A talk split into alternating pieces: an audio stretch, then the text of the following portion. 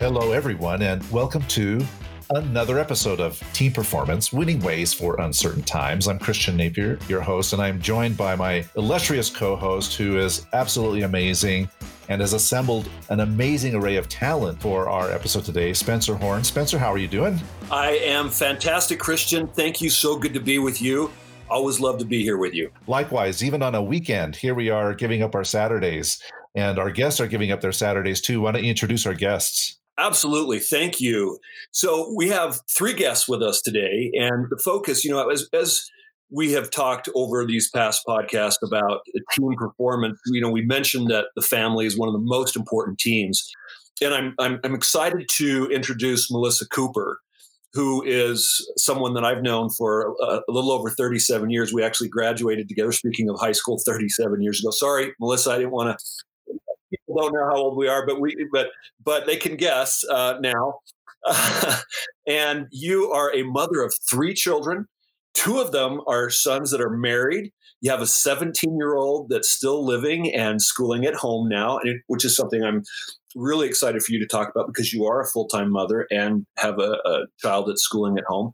You've been married for 35 years. You grew up in, in Sandy, Utah and you have a great family and a lot of them are here close and so there's there's cousins and but you've also been working for the last 22 years and until this past year you're now working full time and and that's put a big strain on on the family and you've got a, a lot to take care of and a husband that works and and trying to find balance and and also just having uh, enjoyment and adjusting to life and the new, more, the new normal. Uh, so we want to hear about that a little bit later. And we also have two other guests that is James and Shelby Arrington.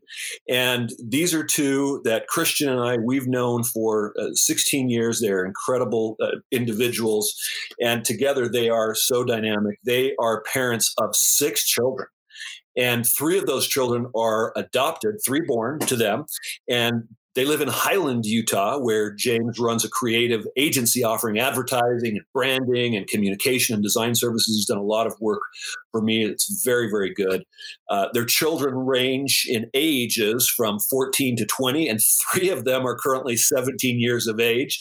So this is especially, especially uh, germane to you with the with the current challenges your oldest daughter, Mills, was born to them, and it, you, when you guys were just in college, you guys were just kids. And uh, she's also a phenomenal artist. I know she does some work with you. Is that right, Jake? That's right. Yeah, she's really great.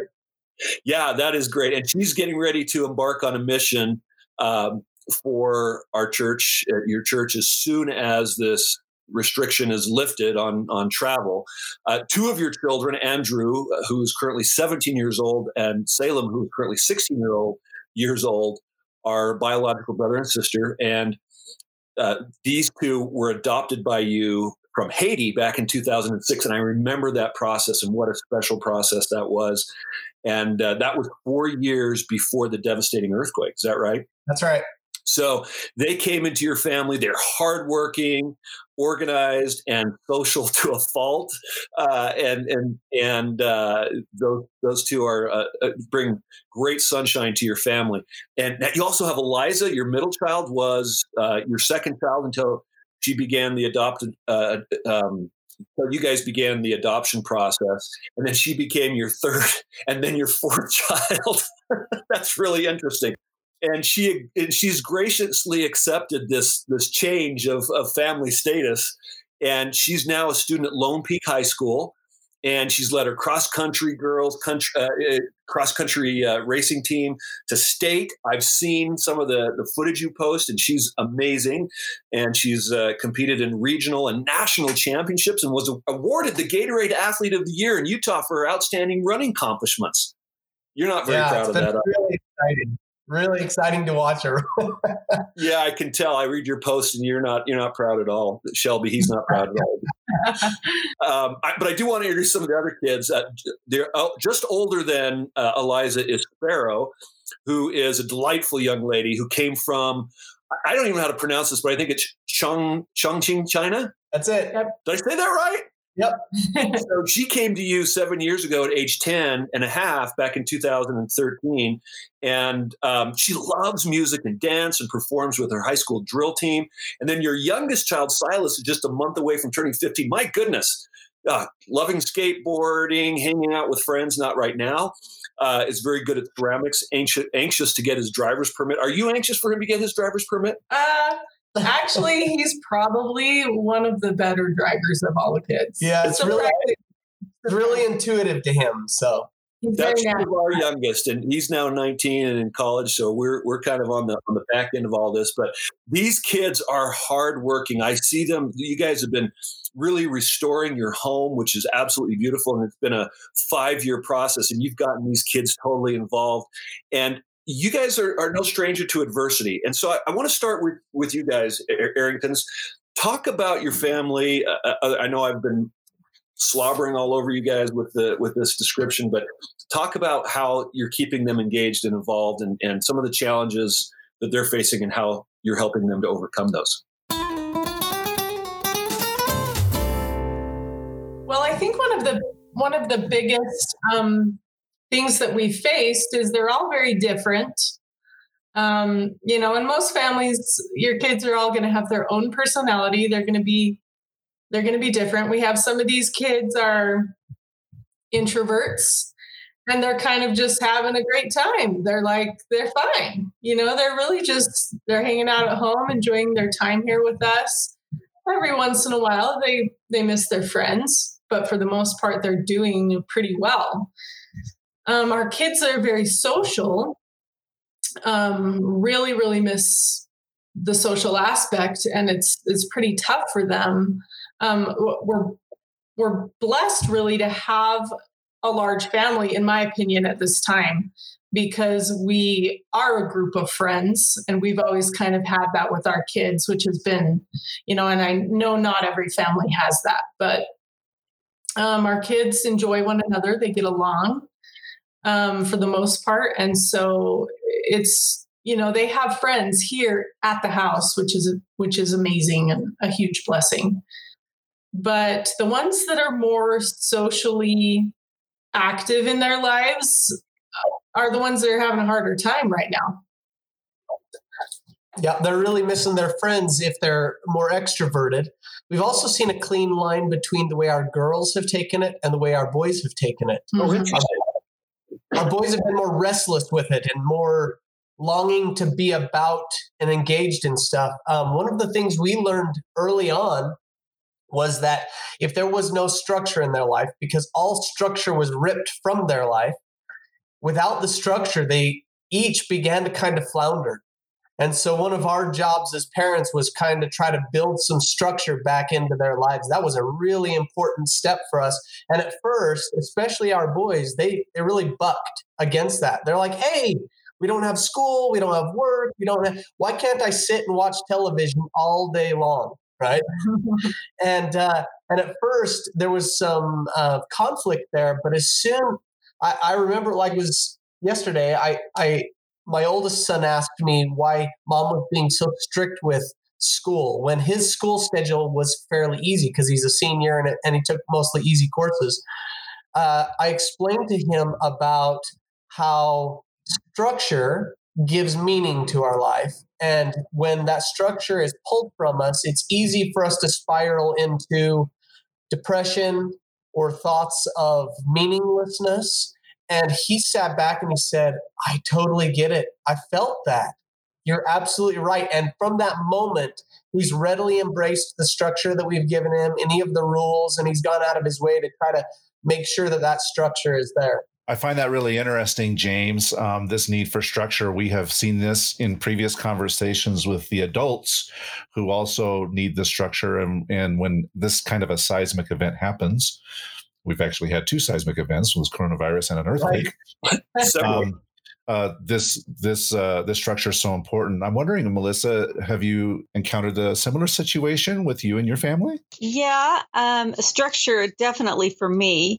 Um, I'm very structured anyway, and live by my calendar. And so when everything just melted away from my calendar because I couldn't do the things that I normally do, get up and go to the gym, um, go to work, come home, you know, um, plan social gatherings, um, and I mean, going to the temple, things that I did on a regular basis. It's kind of depressing when you can't do those things that really feed you. And so you have to come up with an alternate plan that can feed you as well. Um, and that's hard to do because certain things, there was a reason why you were doing those certain things because they were very good for you. And I can't imagine that our kids are, are much different. I don't always know what they're thinking. So, and they don't always, some share more than others. I have my oldest is very open. He's an open book and he and I are a lot alike. And so I miss the fact that he's, he's married. He's not living here.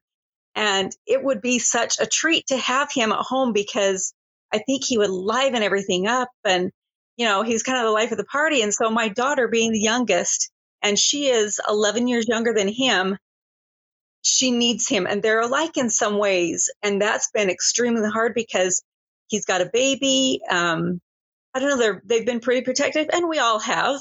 And then my other son has been very protective of my daughter, and he's eight years older than her. And have them out of the house and and with their families, and we can't see them other than you know on video. It's been extremely hard, and so we're trying to find new patterns of what what we do with our day. And I find that my daughter and I have become closer. She'll confide in me a little bit more. Um, we've been playing some games which she does not like to play games with mom and dad but it's just mom and dad at home you know so that's been hard and we've yet to do the online playing games with our um, with her siblings um, but we'll facetime and that's helpful. I think that really feeds us that facetime with the with our with my grandkids or her little nephews um, she needs that. That's extremely um, oh it just it just buoys us up you know it takes us out of a little depression because they're cute little faces you know we need to see them and hear them. Um, but some of those routines you know going to her young women's group that has been really hard and it's not something she loved or maybe looked forward to all the time but it was a, a regular thing that she did and she saw those familiar faces you know or going to church on sunday. You know, she might not have always wanted to be there but those people that we see there or what she felt there is you know we're missing that. And so there's been some real struggle with with um, the loss of um, pattern and you know structure in our lives. Yes definitely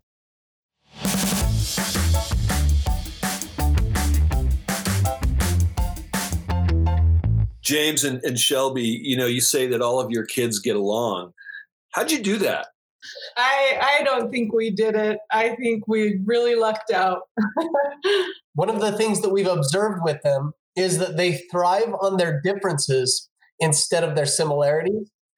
Uh, and it, it's taught me to to maybe make a case for that unity really comes from diversity and appreciating one another's differences uh, just by seeing it in my own children. So we've got a black son and a white son, and a black daughter and a Chinese daughter, and a blonde daughter and a brunette daughter. And we, like we've already said, we've got some that are introverted and some that are extroverted, some that are very physical and some that are very not physical, and uh, uh, some very artistic, others very musically inclined, and and there's this full range of ability and as we've watched them over the years, they've they've each taken a position with each other where instead of competing with each other, they celebrate each other.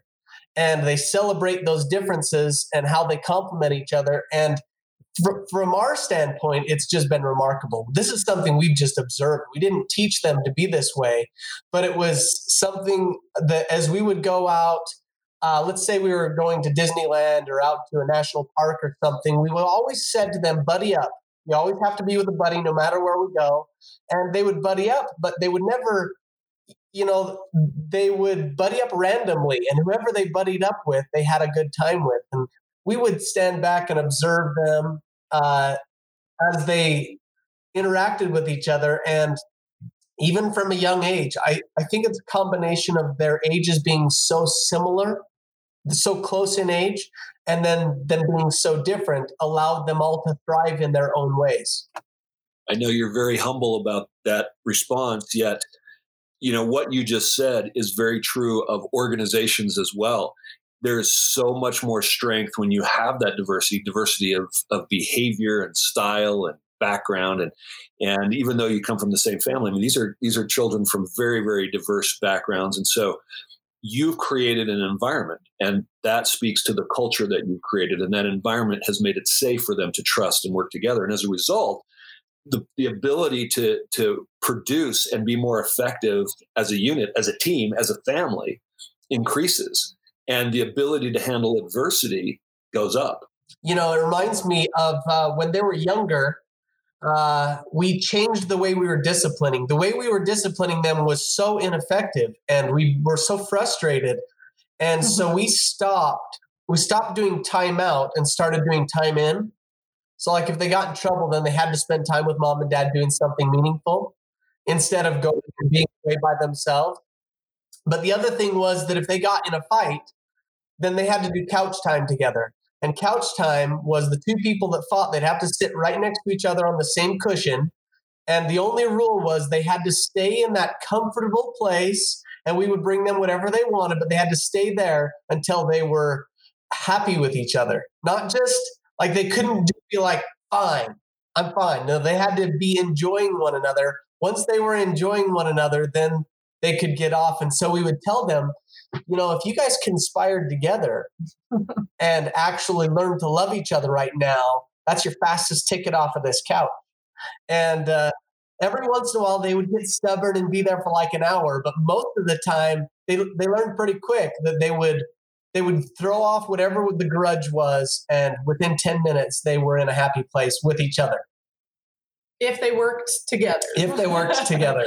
Well, I think it's interesting. We've got these two different dynamics at home uh, one with a gaggle of children who are all buddies, and then one with uh, one child at home who is perhaps communicating with friends and family virtually, uh, but nonetheless is, is isolated.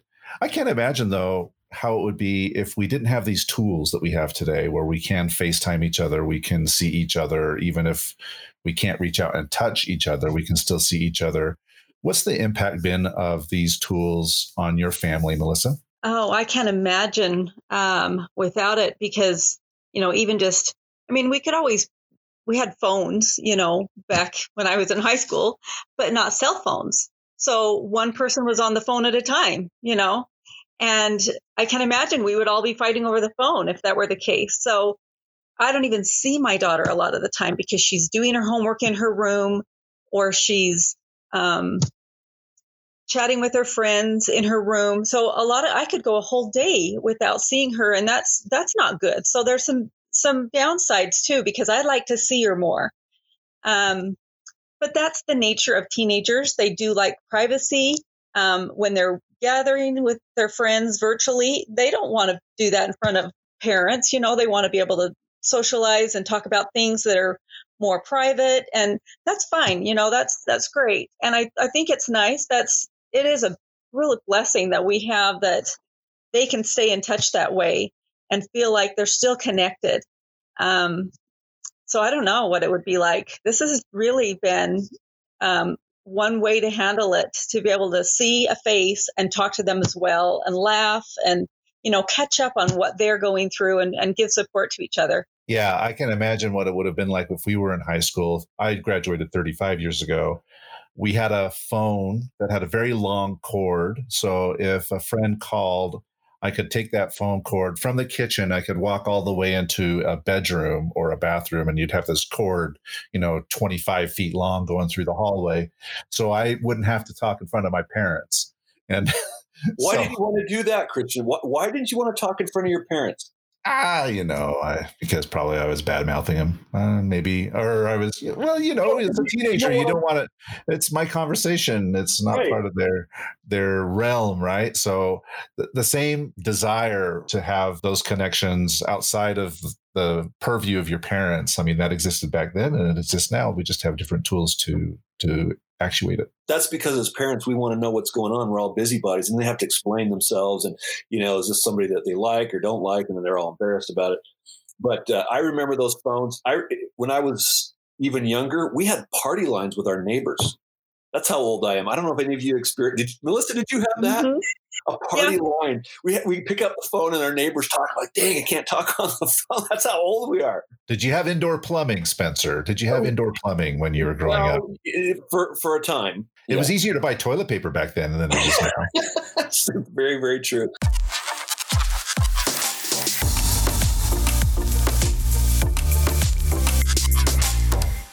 Hey, Melissa, I, you know, when you and I were talking, we talked a little bit about, you know, the challenge with your daughter getting, uh, having that structure that we've been talking about and how that's been applying to school. And you just, you know, your, the demands on your time are so great. How have you been handling that? And, and what have you been doing to help? She likes privacy and I like to allow her that because she's old enough to make any decision that she, you know, if she wants to put a lot of time into schoolwork, she's the one that benefits from it. And if she doesn't, she's also the one that has to deal with those consequences. And we learn best from our own consequences. And that's how my parents taught me. And, and I really appreciate and respect that. And so um, I check in with her regularly. Um, I, I, in the beginning, well, I didn't start it early enough. I gave her a calendar and I wrote down each class just kind of to help her have um, something to help her check off. Did I check in with this class? Did I check in with this teacher? Check on the grades with this one? Do I have a, a Google Meet with this class? Just um, to help her stay on track with things. Because sometimes they're not as organized as you think, or they just need some help that way because it's a new thing. And um, I, I ask her, do you need any help studying? She always, she never wants any help. Each child has been very different that way as to what they need from me with school. And she's always kind of pushed me off and said, I can do it. I'm doing fine. And then I'll check the grades and some, sometimes they're okay. And sometimes they're very much not okay. You know, so I, I know that I need to step in, but it's, it's really hard to know when and how much and, and not to push because that's when the, um, the problems with mother with parent and child happen is when you're you're stepping in and trying to fix something that they really want to do themselves and they need to. But it's hard to sit back and watch it when i know you know you can see it from a different angle as a parent and it's it's really been hard for me. Um, i try to make sure that she has all the study tools. I'll go overboard on that and i'll contact teachers my myself because i can see that that some extra help is needed. And, you know, some of the teachers have been extremely responsive and appreciative of my um, communication with them. And then it allows them to know where she's coming from. And then they can address things in a different angle as well because they know a little bit more about her. So sometimes that's needed. Um, but I'm trying to stand back and let her figure it out, but allowing her um, or giving her the opportunity to um, have some extra tools and my suggestions to help. But it's been a real a struggle. In some classes, she's doing very well with this. I was hoping that some of the classes she was struggling with, she would be able to rewatch video over and over and um, pick up some of the things that she was having a hard time before because you get that explanation one time in class. But with this, you can rewatch a video. I thought, oh, she's going to get an A. This is going to be great. And no, I mean, why do you want to watch math videos over and over when you hate math? So it didn't make it any easier, really. Um, if anything, it's probably harder for her. And it's different for every child. That's just our situation. I think the classes she was doing well in before, she's doing well still. And math is still just not her thing. Well, not my thing either. Um, I want to come back to James and Shelby for a moment, if that's all right. Uh, you mentioned that you have children that are involved in sports, and uh, sports provides a lot of additional structure, and it also requires a significant amount of time. You mentioned you had a daughter on the drill team, which I consider sport too. I had a daughter that was on drill team, and I mean, she was going to practice at five o'clock every morning and she took technique classes and it was a huge it was a huge investment in time. And i would imagine that for those of our children who are involved in sports when that sport is taken away it's not just the structure but the sheer amount of time that they spend developing their skill and practicing uh, and being with teammates.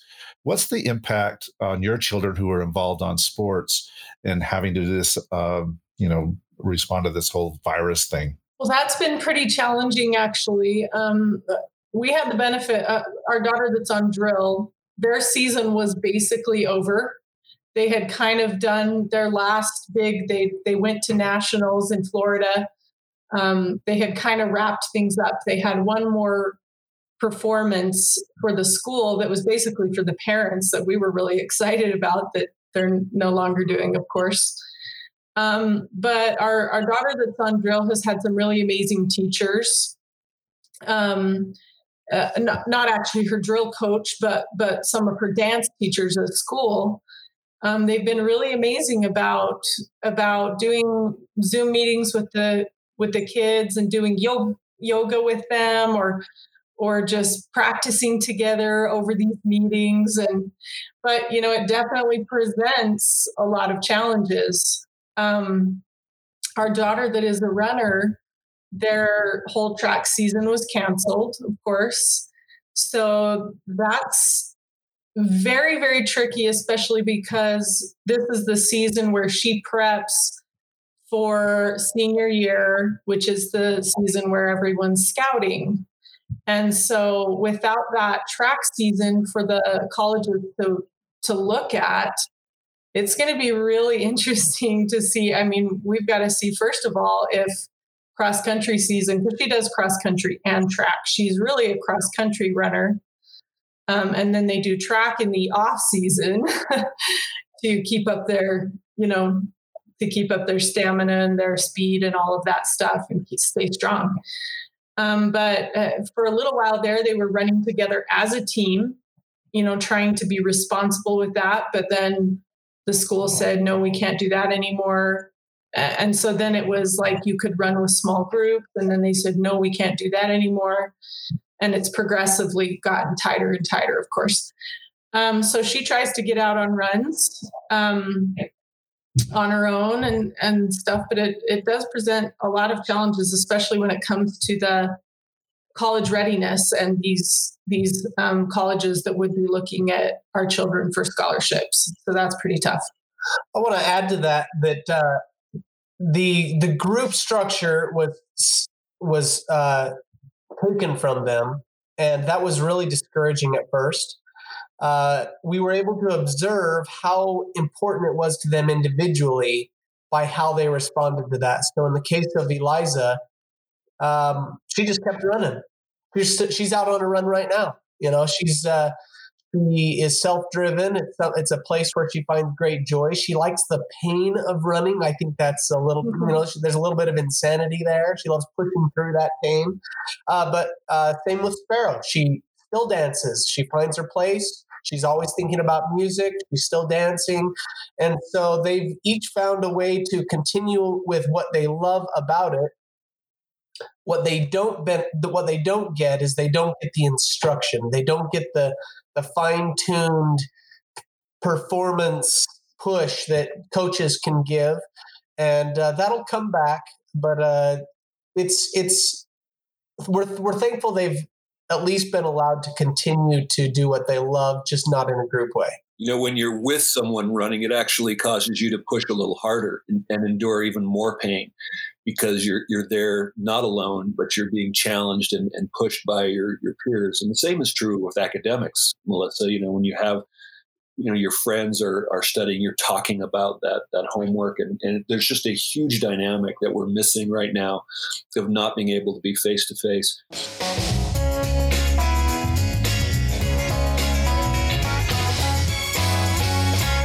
I know we're we're running out of time, but what I'd like for you both to, to do is, if you will, suggest some of the ideas that that you have found that have worked to keep your your children engaged and, and improve their resiliency or just help them to deal with maybe some of the boredom that that happens. And and or if you've heard from I know you're very connected both of you to families and friends what ideas have you heard that some of our listeners could take and, and maybe apply with their with their children?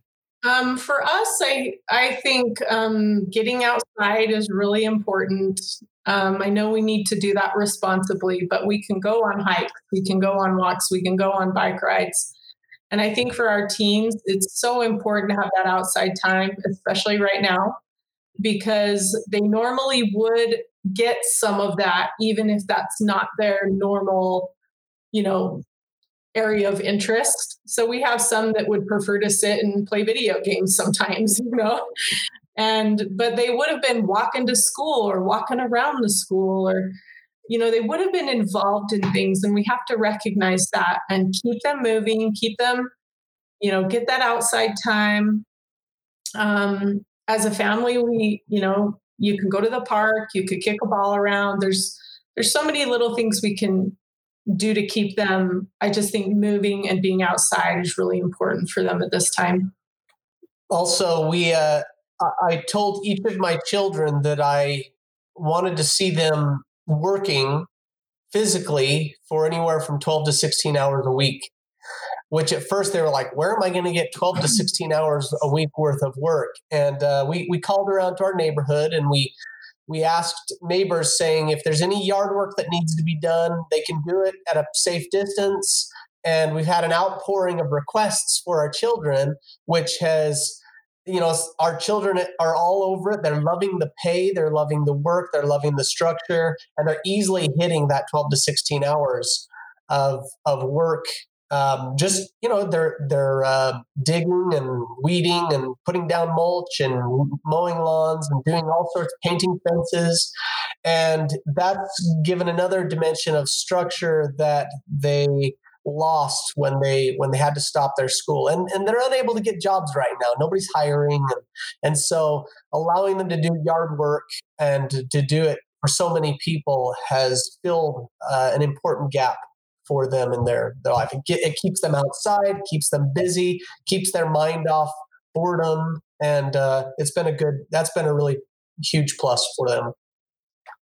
Yeah, I think um, we have to recognize that depression and anxiety are are pretty high for the kids right now, and and one of those ways to combat combat that is is getting out there and, and being active, doing something productive.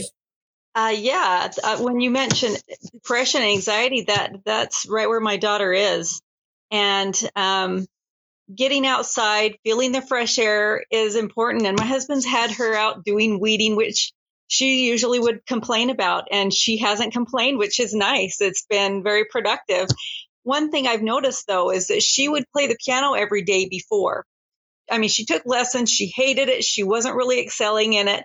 But once she quit piano lessons, she'd had them enough years that that desire was in there somewhere. And she just came alive with her piano and it became kind of therapeutic. And she'd come down at night and play the piano for an hour sometimes. And since this happened, she hasn't been. She'll come down and play every now and then, but I think it's when she's feeling good that she does that which is kind of the opposite. I think she needs to get down there and play and remind herself this was therapeutic for me because this is what we need right now. We need to find things that are therapeutic that feed us, that help us come out of our, you know, down times. And and so she doesn't know it, but I know it. And so I'll I know that spiritual is huge. And so I'll bring, I've got some, you know, podcasts or CDs or, or um, things, tools that I've got that I'll bring out every now and then. She fights it a little bit, but I know she needs it and I know she feels the good that it brings. And so that's what I try to do. And then just, you know, the family walks or the FaceTiming with um, family members. We stopped over at grandparents' house and kind of stood far off and talked with them and just seeing their faces and you know doing some yard work for them which she didn't complain at all was very helpful too just to see their faces and to be able to connect again with the people that she knows just adore her. And because she just really is struggling you know she needs her brothers around. And so it's it's been it's been fun to have the cousins all come and say okay we're going to go to yard do yard work at grandma's house. And we all meet up and or some of us you know maybe not all at the same time. And that's been helpful for her you know, we don't all have family. People are listening, don't all have family close by. But one of the things that that you shared with me, Melissa, that you that you did with your daughter is you had her go on a date. You want to explain that? How did that work in these times? Actually, my daughter didn't go on a date. She was actually quite upset with me that I wouldn't agree with the type of how she wanted to go about it. So I didn't allow that. But I have a friend who did. And they had a window date. So they have a great big window and a deck out um, just you know, off that window. And it was window dating. And I thought that was the greatest idea. And it looked so cute. And they had big smiles, you know, like they were enjoying it. You know, the window was open so that they could um, chat.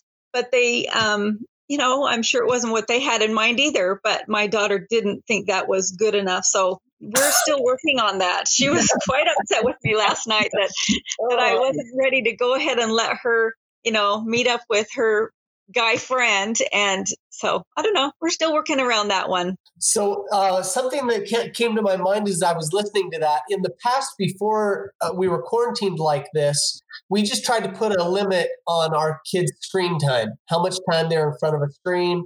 That was just an important part of our parenting um, style. But we had to make a pretty clean distinction when they could only interact with people through screens between uh, communication and entertainment.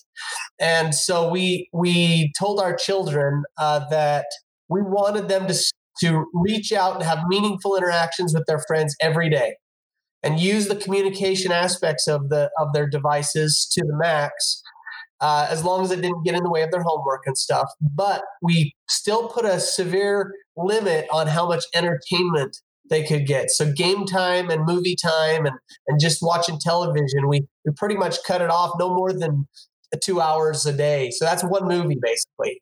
Uh, and if they watched it earlier in the day, they didn't get it later at night, you know, and we tried to do it so that we were watching our videos or our movies as a, as a family and things like that. So we, we placed a pretty clean division between communications, using our devices for communication and using our devices for entertainment. And that type of structure has made it so that they've uh, they've done some pretty creative things. When they would have otherwise been bored, they wrapped each other in saran wrap and made like a we call him Kyle, the newest member of our family, and uh, you know they've they've they've painted a lot they've they've created all sorts of fun things and i don't think that that type of creation would be happening if they were lost in entertainment.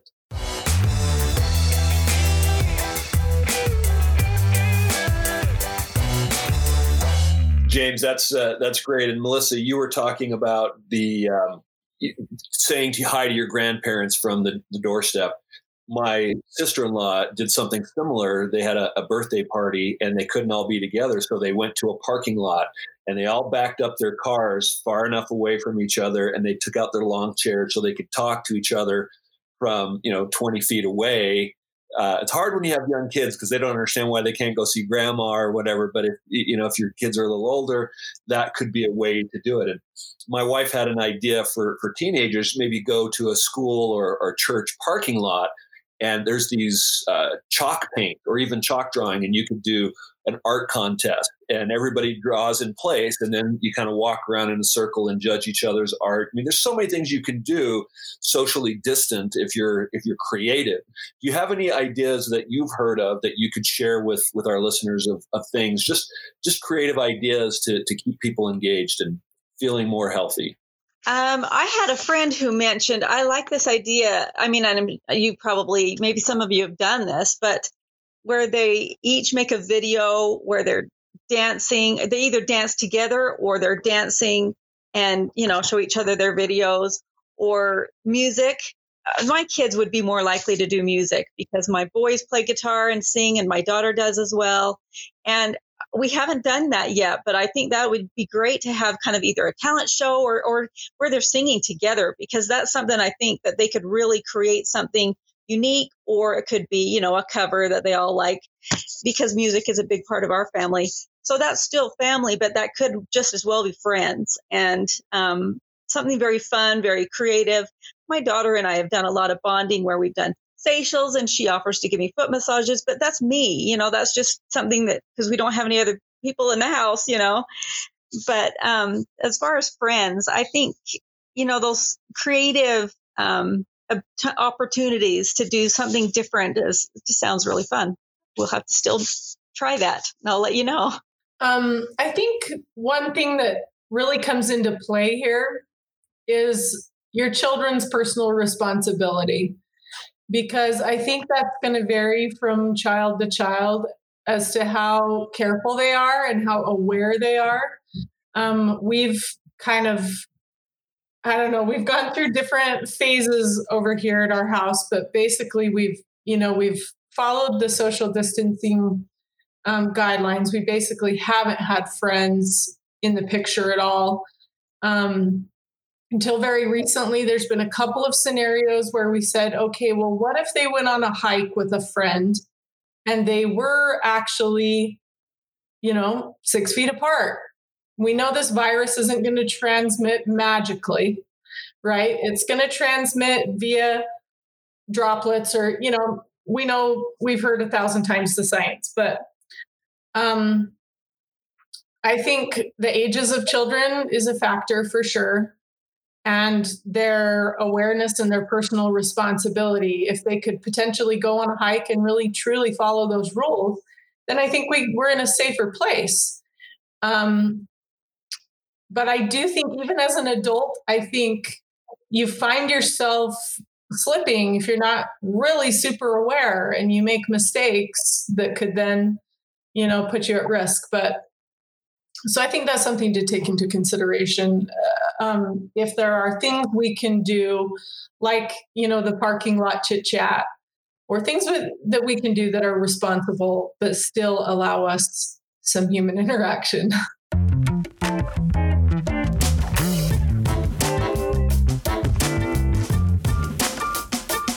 James, you you and I were talking. How did how has this actually impacted the?